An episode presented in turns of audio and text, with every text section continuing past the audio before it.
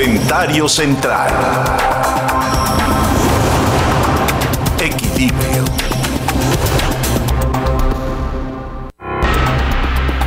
Estuvimos reflexionando en nuestra redacción sobre este día, hoy es el Día de las Fuerzas Armadas en México. Y hay una profundidad en el, comentario que yo, yo quisiera que me siguieran. Fíjense que el presidente López Obrador, para él, lo más importante es tener el control de todo, evitando con esto dar vueltas estrictamente políticas al respecto, ha optado para que ir a la segura fuera un, digamos, una tendencia en su gobierno, pues optó por el impulso a la militarización del país. Con este fin apuesta por la tradición que hay en México de la lealtad del ejército y de las Fuerzas Armadas hacia el presidente de la República, pero por su gran ignorancia y por su desmedida ambición, lo que ha hecho es dinamitar los elementos que eran los cimientos de esa lealtad que tanto se asegura hay del ejército, de las Fuerzas Armadas, por el presidente. ¿Por qué? La razón de ser del Estado Mayor Presidencial era el tener un cuerpo militar enteramente dependiente de la presidencia de la República como una forma de contención ante cualquier manera de ambicionar un poder mayor por parte del ejército o de la marina.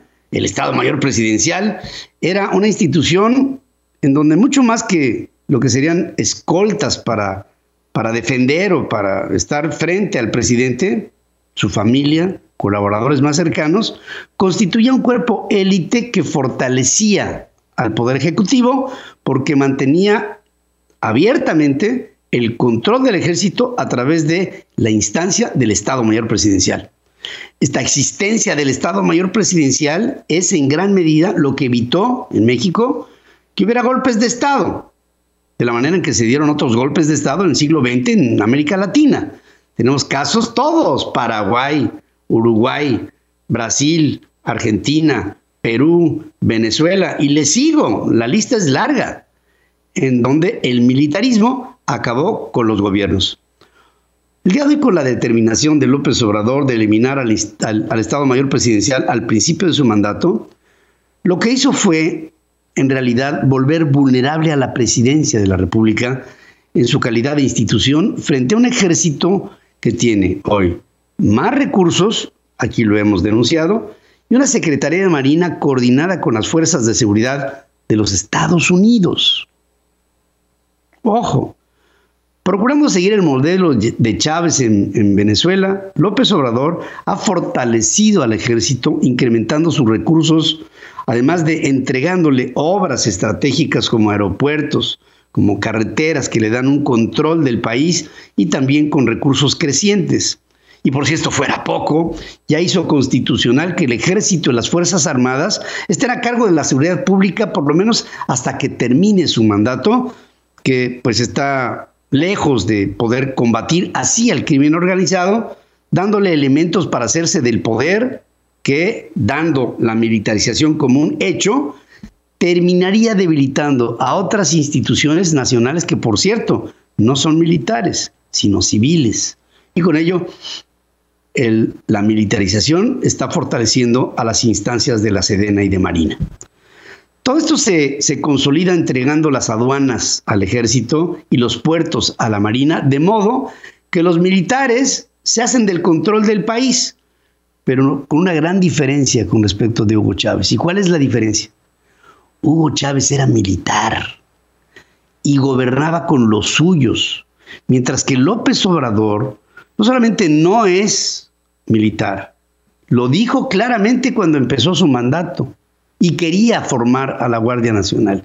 Si por mí fuera, dijo, cito, abro comillas, si por mí fuera, desaparecería al ejército mexicano. Cierro las comillas. Y esto marcó una semilla que por supuesto no fue de lealtad.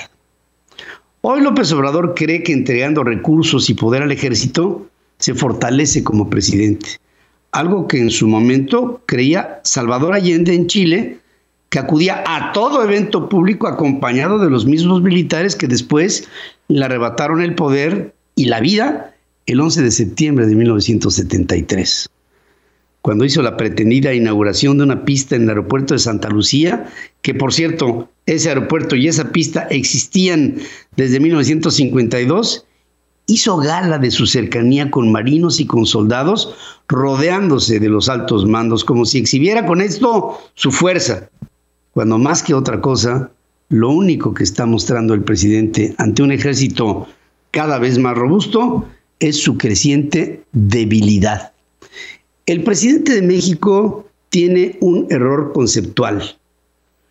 Piensa que cuenta con la mansedumbre de un ejército y de unas fuerzas armadas que están con él a todas. De lo que no se ha dado cuenta es que ha abierto la caja de Pandora. Y esta caja de Pandora hoy parece que no es una amenaza hacia su gobierno, cuando en el fondo ahí está un sentido en contrasentido. El presidente empezó debilitando al ejército, eliminando al Estado Mayor Presidencial. Veremos hasta dónde hace crecer a este monstruo que el día de mañana, así de grande, puede engullir al presidente. No podemos dejar de ver esto y ponerlo de lado. Es central para México y para la estrategia futura que podría ser del ejército una fuerza irrefrenable. Y para que tengas el dato, fíjense ustedes qué cosa tan interesante. La empresa Green Electric anunció una patente para teléfonos móviles a la que le llama método interactivo y sistema para un modo borracho para móviles inteligentes que ayudaría a usuarios a evitar situaciones vergonzosas. Esto serviría para tener una especie de, así como hay el modo avión, este es el modo borracho, similar a lo que les digo, el modo avión, que podría activarse antes de una noche de copas, restringiendo algunas funciones y números del dispositivo. La herramienta permitiría configurar que WhatsApp, SMS, Facebook, Instagram e incluso aplicaciones bancarias tuvieran restricciones durante las horas posteriores a la activación del modo borracho. ah, cómo se hacen tonterías ¿eh? cuando, ya. La programación de esta modalidad fue ideada para que a ciertas horas después o cuando el usuario eh, pase la verificación de sobriedad, se apague lo que incluso protege a las aplicaciones si alguien más pretende usar el teléfono. O sea, el modo borracho Tú lo programas y tú lo desprogramas. Nadie te lo puede desprogramar más que tú. Modo borracho es un nuevo modo de un teléfono inteligente que voltea y se te queda viendo y te dice, ¿qué pacho, pacho? Y el modo borracho te impide hacer para que tengas el dato. Para que tengas el dato, por primera vez en la historia fue extirpado con éxito un tumor maligno de un riñón por medio de un robot quirúrgico en una paciente despierta, no anestesiada, sino despierta. Una intervención que se hizo en el Hospital Molinete en Turín, en Italia. Este proceso fue realizado por un robot tipo Da Vinci de la, de la generación 11 de los Da Vinci, que había ya hecho operaciones a pacientes, pero totalmente anestesiados, no en personas despiertas por el riesgo de que hubiera algún tipo de movimiento, reacción al dolor. La paciente es una mujer de 62 años que había recorrido hospitales en toda Italia buscando una solución para un tumor maligno que tenía en un riñón de 5 centímetros y que la quejaba sin poder ser totalmente anestesiada porque esta mujer, aparte del problema en el riñón, tenía un solo pulmón. Entonces, por tener un solo pulmón, no la podían anestesiar porque podría haber una insuficiencia respiratoria y con ello un colapso en la operación. El equipo médico italiano a cargo le advirtió a la paciente de la complejidad de su caso y de que la cirugía robótica era una opción para quitarle el tumor y de esta manera, de manera poco invasiva, muy delicada, incluso prácticamente imperceptible, ya saben ustedes, la sensibilidad de un robot es por ejemplo, el caso de este Da Vinci, es 20 veces más delicada que la intervención manual de cualquier cirujano, el más adiestrado. Y con ello, finalmente, operaron a la mujer, la, la operaron, como se dice en términos coloquiales, en vivo, a todo color, y este robot sacó el, el, el quiste canceroso que tenía en el riñón y la volvió a cerrar. Todo sin anestesia para que tengas el dato. Para que tengas el dato, astrónomos haciendo uso del telescopio espacial TESS, que es Trans, eh, Transiting Exoplanet Survey Satellite de la NASA, descubrieron tres exoplanetas calientes más grandes que la Tierra orbitando a la estrella que se llama TOI 451, que es un sol mucho más joven, muchísimo más joven que el nuestro. Este sistema está a 400 años luz de distancia en la constelación de Irandus y está siendo una estrella que es 12% más pequeña que el Sol y emite un 35% menos energía que el Sol. Este sistema en torno al TOI 451 tiene 120 millones de años de antigüedad. Si consideramos que nuestro sistema solar y nosotros tenemos 4.600 millones de años de vida desde que se formó el sistema solar, 4.600 millones con respecto de 120 millones, podemos entender que es el astro más joven que se ha podido encontrar en las investigaciones de los astrónomos modernos. Por la cercanía con su estrella, los tres planetas que la orbitan tienen temperaturas que van en promedio de 450 grados centígrados hasta los 1200, todo de acuerdo con respecto de su distancia al centro, que es esta estrella enana, joven, jovencísima. Es, una, es una bebé de 120 millones de años de antigüedad. Yo, francamente, de todo lo que les he venido informando, nunca me había tocado una estrella tan joven narrar. Esta está ahí en Eridanus, es, es esta constelación que nos da una idea de que el universo sigue generando cúmulos nuevos, galaxias nuevas, horizontes nuevos, en un proceso insaciable, en donde el universo sigue generando materia. Esto para mí es científico pero en el fondo es milagroso. Hablemos de capital a capital. Con Pedro Biaggi.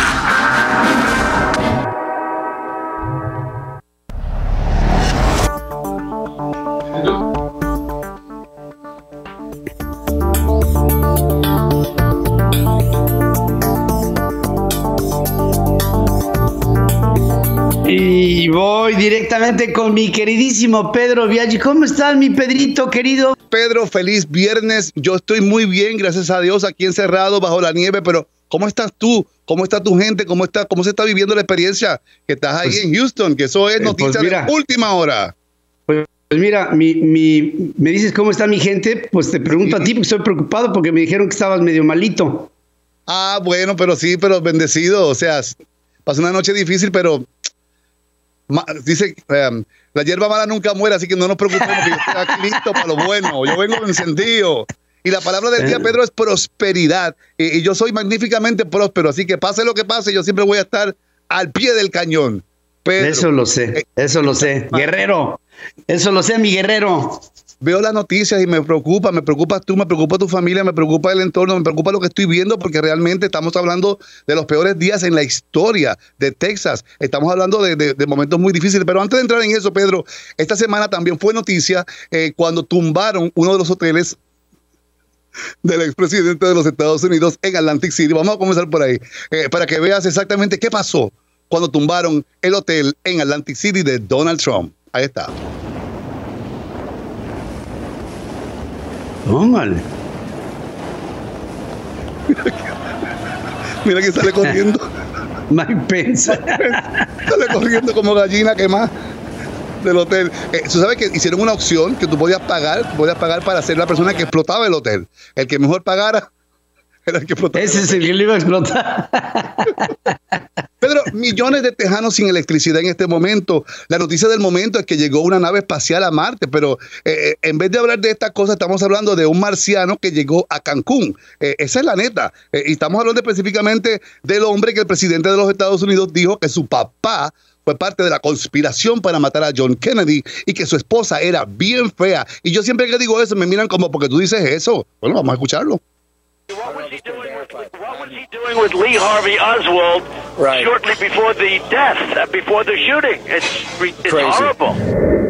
Él asociaba a, a su papá con la muerte de Kennedy. Aquí tenemos a la esposa de, de Ted en un posting que puso, eh, obviamente, el presidente, el expresidente Donald Trump en un momento que quería comparar lo be- la belleza de su esposa con lo fea que era la esposa de Ted Cruz. Eh, pero Pedro, sabemos que eh, Ted Cruz es simplemente un mentiroso. La verdad que le cayó la saya bien caída, lo agarraron en la mentira, lo agarraron en la ida y en la venida. Vamos a la primera mentira de la semana de Ted Cruz. Ahí está. Yesterday, my daughters asked if they could take a trip with some friends, and Heidi and I agreed, so I flew down with them last night, uh, dropped them off here, and now I'm headed back to Texas and back to continuing to work to try to get the power on. What's happening in Texas is unacceptable, and a lot of hurting. Mm, mira, sí. O sea, fue, fue nada más a dejarlos, ¿no? A Cancún. Fue de chofer. O sea, mis hijas me pidieron. O sea, eh, esa es la primera mentira. Eh, él no pensó bien, eh, porque obviamente eh, le cayó arriba, le cayeron arriba los medios. eh, y continuó. Mentira número dos. we were trying to be good parents and said, okay, uh, we'll do it. And so we, we booked the flight. You know, I have to admit, eh, I started having second thoughts almost the moment I sat down on the plane. Oye, la, ca- la cara, Biaggi, la cara que tiene Ted Cruz es de que no se la acababa completa, ¿eh? Porque, porque al cuate lo agarraron con los- las manos en la masa. Y mira si es atrevido, Pedro, que dice que se sintió culpable desde que se sentó en el avión. Claro, cuando se sentó en el avión y vio su cara en todas las noticias del mundo entero que estaban esperando que llegara a Cancún, claro que empezó a pensar en eso desde que salió el avión. O sea, no es tan insólito y tan mentiroso. Eres famoso por eso. Pero vamos a la mentira número tres. Ahí está. Whether the decision uh, to go was tone deaf, look, it, it was obviously a mistake, and in hindsight, I, I wouldn't have done it. Um, I was trying to be a dad, and and all of us have made decisions. When you've got two girls who've been cold for two two days and haven't had heater power, and they're saying, "Hey, look, we don't have school. Why don't we go? Let's get out of here." Exacto, o sea, eh, entonces aquí tiene los memes, mira para que lo veas como todo el mundo ahora recuerda a Ted Cruz llegando, o sea, en su famoso viaje. Es el chiste del momento, es la vergüenza del momento, creo que para los tejanos, tener una persona que los represente de esta manera, con esa desfachatez y con ese descaro que él habla, porque entendemos que está simplemente justificando lo que hizo muy mal. Él ofendió a toda la comunidad y ahora viene y dice que las hijas de él fue la que le, le pidieron que, por favor, tus hijas no planifican nada, somos gente de familia, sabemos la prioridad que tiene nuestra familia en nuestras vidas, pero también tenemos una responsabilidad social y con la comunidad, sobre todo cuando eres el senador, el que lo representa. Por favor, Ted Cruz, pero bueno, Pedro, ¿cuál es la sorpresa? O sea, ¿por qué yo estoy tan impresionado con que Ted miente? Si siempre se nos dijo, siempre se nos dijo las cosas como eran. ¡Pa! I like Donald. He is an amazing entertainer. Lion Ted. L-Y-I-N. Donald, Why do you lie? learn not to interrupt you. Why do you lie? Donald, I can be presidential. You're a principal, and I'll- and I'll tell you- liar. He hasn't passed any legislation. He wants TPP. He's a disaster, and he's selling your people down the tubes. Don- Don- Donald has this weird pattern. Now let me be unpresidential just for a little while longer. Ted Cruz, the biggest liar I've ever met. He is the biggest single liar. Lion Ted. Lion Ted, ¿quién dice la verdad? O sea, caso cerrado. Sabemos que es un mentiroso. So, este no es el momento para que él diga la verdad. ¿Por qué lo va a hacer en este momento? Otro que dice la verdad en todo momento es el expresidente Donald Trump. Pedro, ¿tú puedes creer que por primera vez habla y cuando habla sale a hablar las mismas babosadas, las mismas mentiras que habían diciendo y lo mismo que lo llevó al lío que lo metió? Es impresionante. Aquí tenemos al Line, ex-presidente de los Estados Unidos. Well, we won, and so do I. By the way, uh, I, th- I think we won by substantially, uh, and uh, Rush thought we won, and uh, he thought it was over at ten o'clock, ten thirty. It was over, and a lot of other people feel that way too. But Rush felt that way strongly, and uh, many people do. Many professionals do, and uh, I don't think that could have happened to a Democrat. You would have had uh, you would have had riots going all over the place if that happened to a Democrat. En homenaje, en homenaje a la muerte, ¿no? Honrando la muerte de, de, de Rush Limbaugh. Eh, pues él sale a hablar, pero en vez de hablar de Rush, habla de él. Y, lo- y en el contexto, pues ah, miente y vuelve e insiste en la, en la única mentira que todo el mundo sabe que hizo, que la, la más grande de todas, que él perdió las elecciones. Y él quiere insistir. ¿De dónde saca él la información que le hace creer que él ganó cuando le han probado mundialmente en 60 cortes de los Estados Unidos que él perdió. Él- entonces él aprovecha el momento para irse en el tour de la mentira, va al otro canal, porque sabes que en, en Fox es donde único lo entrevistan, y el otro canal que él patrocina, dijo lo mismo. Ahí está. and he thought we won the election. We did win the election, as far as I'm concerned. It was disgraceful what happened, totally disgraceful. But Rush wanted to get uh, by the election, and he did it, and uh, he was proud of that. Disgraceful, disgraceful, eres tú. O sea, eh, no sé la traducción si es de- disgraceful ser un desgraciado, pero un desgraciado, un mentiroso, un psicópata, que vuelves e insistes después de tantas consecuencias que hemos vivido por esa gran mentira que lo vuelva a decir, quiere decir que en realidad no le importa, Pedro, y siempre nos habló como si nosotros estuviéramos locos. Así que, ¿cuál es la diferencia? Ahora, antes de irme, Pedro, se nos ha roto el corazón a mucha gente. En, en- el estado de Nueva York, el gobernador está a punto de ser impeach. ¿Cómo? Lo acusan de no haber dicho la verdad de las muertes de las personas, de de los ancianos en los asilos. Y tiene tremendo rollo. La comunidad LGBT está muy, muy, muy herida. Y para eso, prueba un botón.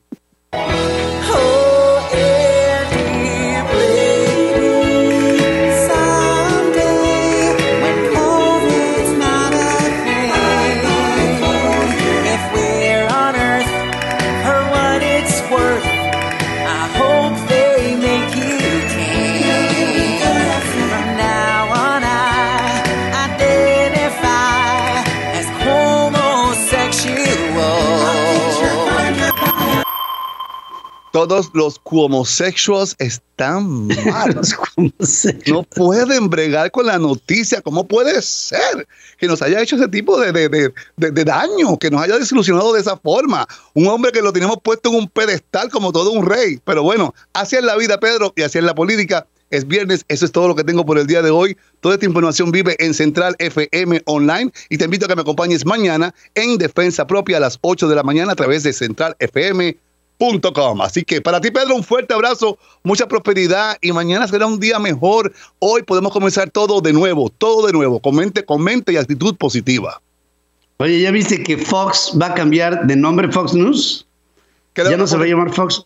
¿Cómo te va a Ahora se va, a- se va a llamar Star Media.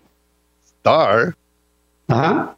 No, no lo sabía, Pedro. Sí, fíjate que yo creo que estos cuates ya midieron el daño que les hizo durante estos cuatro años apoyar insistentemente a Donald Trump y le van a cambiar de nombre a la cadena de televisión. Le pueden poner el nombre que sea, lo que no le pueden quitar es el espíritu de maldad y de odio que han creado a través del tiempo. Cambiar el nombre, va a ser todo igual. Star, a partir de finales de este mes. Querido amigo, este ibuprofeno, ¿eh? Y vasito de agua y a hidratarse y ya cuando te sientas bien, un tequila. Eso. Gracias, Pedro. Feliz fin de semana. Eh, te abrazo, cuídate mucho, ¿eh? Por favor. Caminando ando con Jafet Gallardo.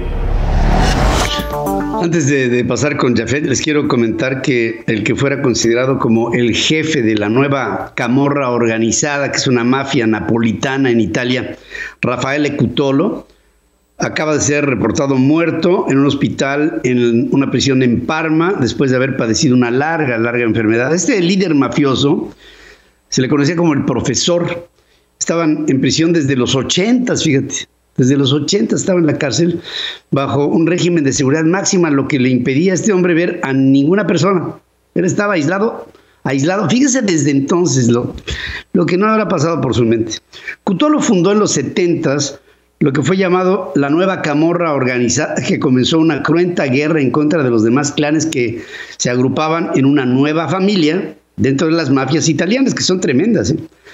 Y se trató de una ola violenta que terminó con cientos, en, aquellos tiempos, cientos de muertos.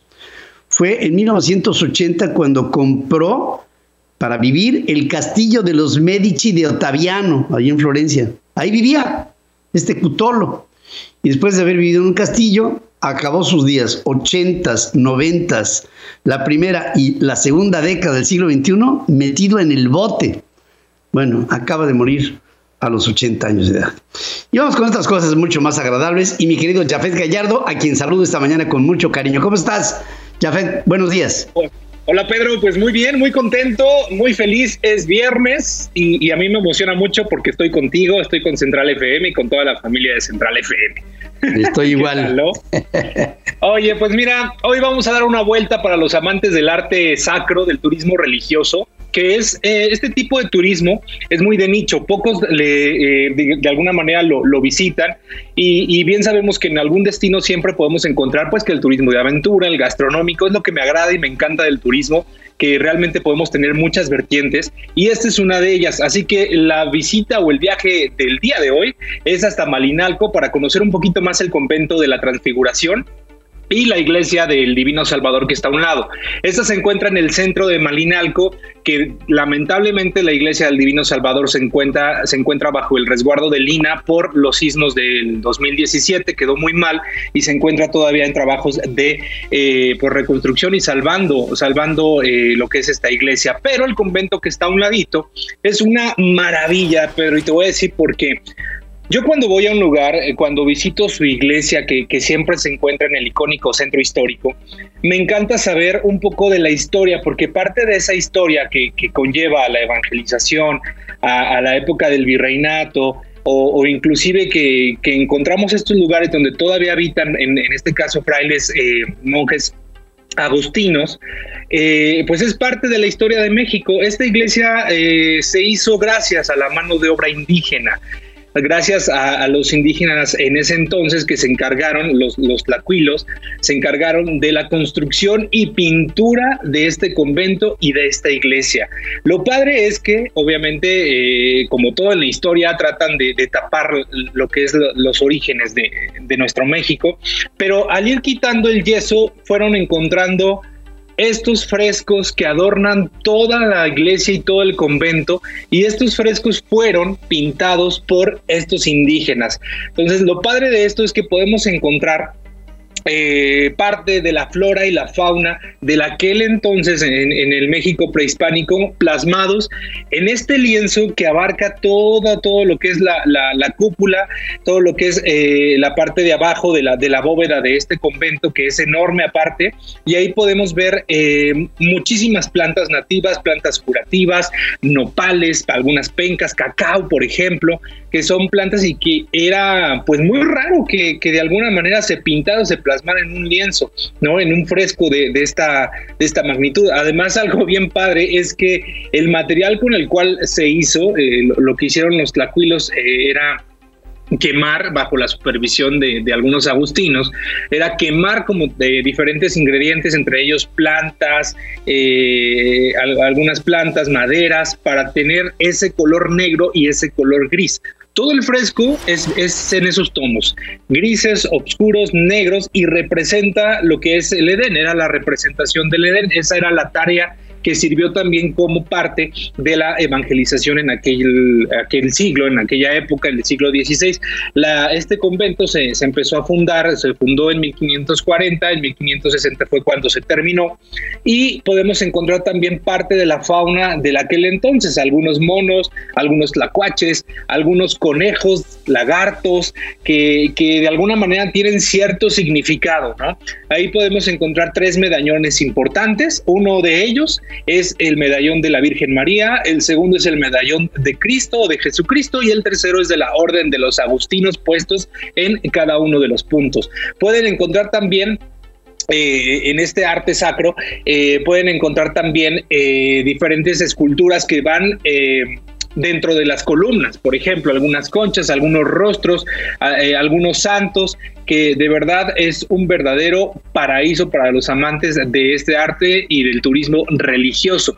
Y, justo esto es lo que más me, gusta de, este tipo de lugares, Pedro, que, que justo fueron manos indígenas lo que lo hicieron y por lo cual es una mezcla española e indígena que dura hasta nuestros días y que inclusive se ve reflejado en la comida de este lugar de lo que es Malinalco, eh, que, que su gastronomía refleja la gastronomía tanto prehispánica como obviamente la española, una fusión bien interesante y que sabe deliciosa que ya les hablé también la parte la parte holística y la parte natural de este lugar, así que no se lo pierdan en centralfmonline.com.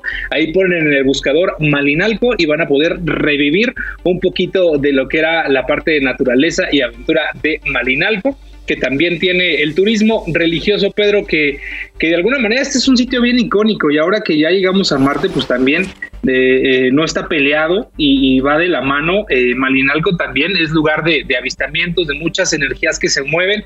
Es un lugar de verdad digno para visitar y se encuentra a aproximadamente dos horas de la Ciudad de México, a una hora de la ciudad de Toluca y, y ahí está. Este hermoso lugar, el convento de la Transfiguración y la iglesia del Divino Salvador, ahí en Malinalco, Pedro.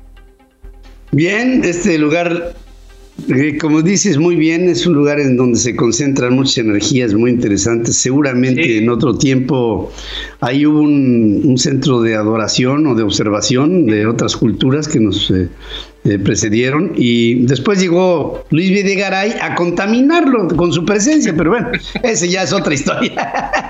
Oye, por cierto, Pedro, no tiene costo, ¿eh? La entrada al convento es gratuito, solo es cooperación voluntaria para aquellos guías y pues siguen todas las medidas necesarias de, de, cubrebocas, gel antibacterial para que pues pueda ir la gente a conocer estos frescos.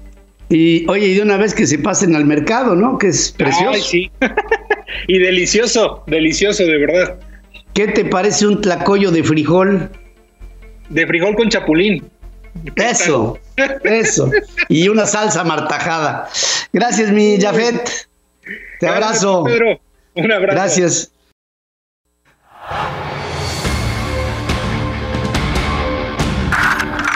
La humanidad también sueña en colectivo.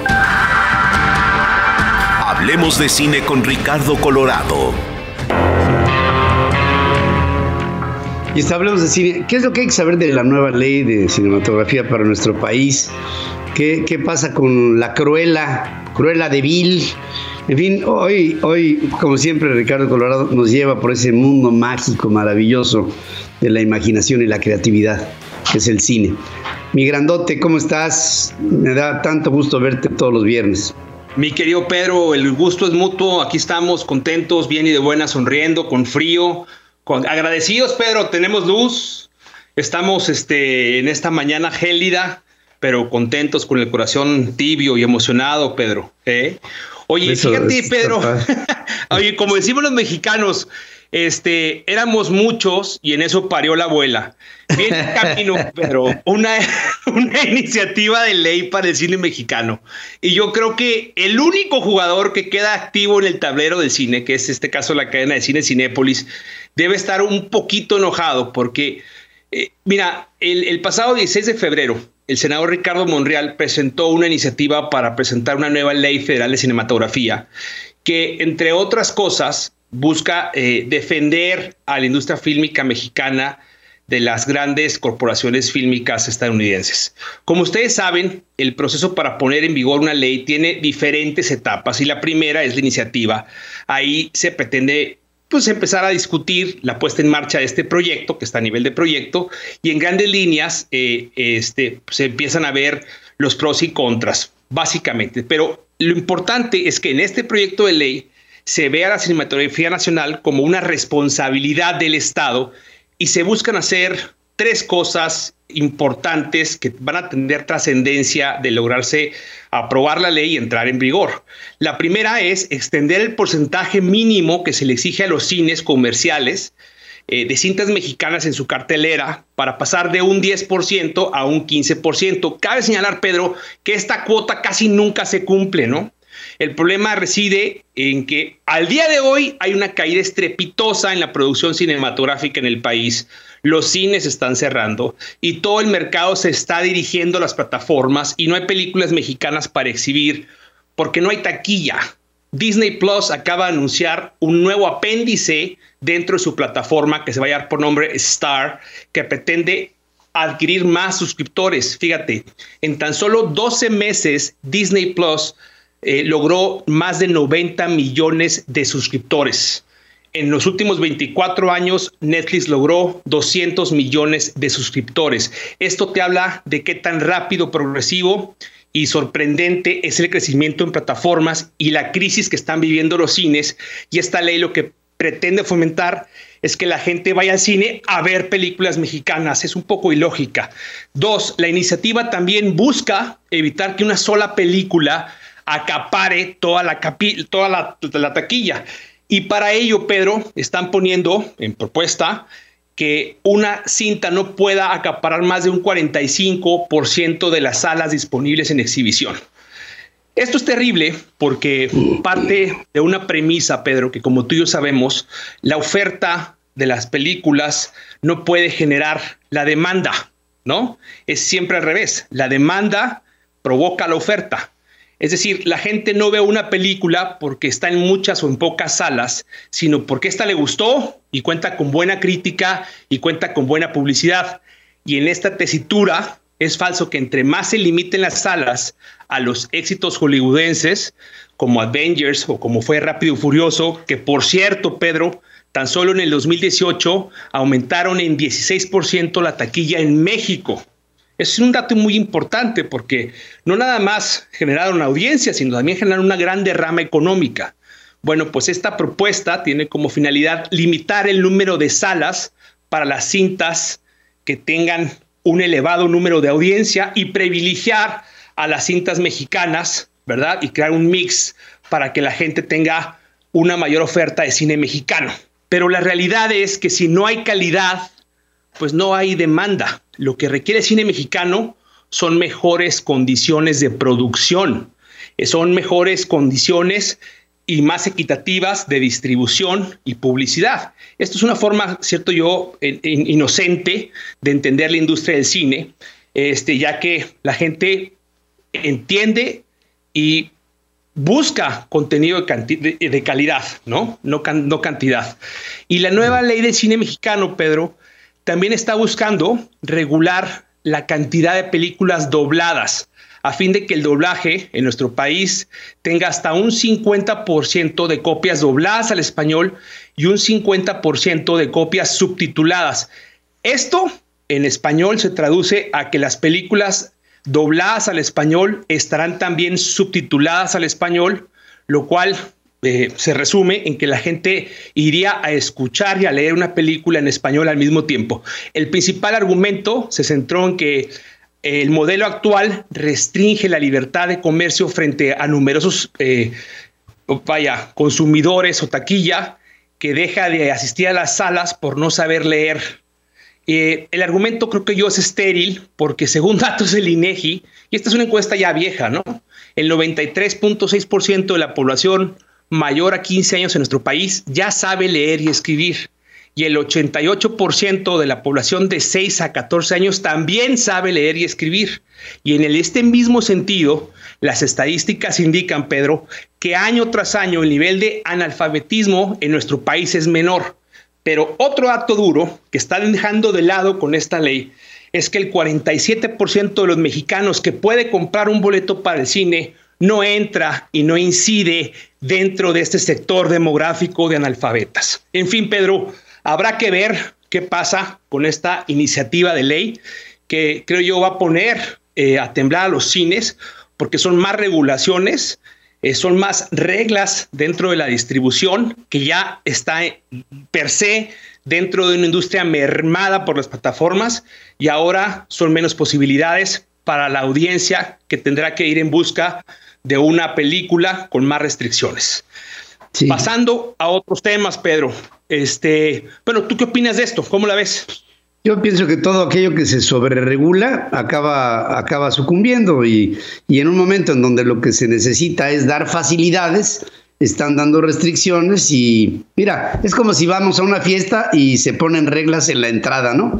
Pues este se, se inhibe la libertad y eso francamente no me gusta.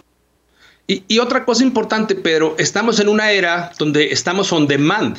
las audiencias tienen ya la facilidad de elegir contenido desde la sala de su casa. Si la quieres la película subtitulada, si la quieres comprar, si la quieres rentar, si la quieres poner en tu carrito y verla después. Tienes ahorita en México hay más de cinco plataformas operando con una cantidad increíble de contenido. Yo vaticino que en los próximos tres años los cines no van a alcanzar a dar batería con estas regulaciones a la cantidad de demanda que están dando las, las audiencias contra la oferta que tienen plataformas. En fin, habrá que ver cómo, cómo se regula esto, cómo se defiende la industria del cine. Y bueno, todavía falta mucho más que ver. Y por último, Pedro, vamos a las recomendaciones.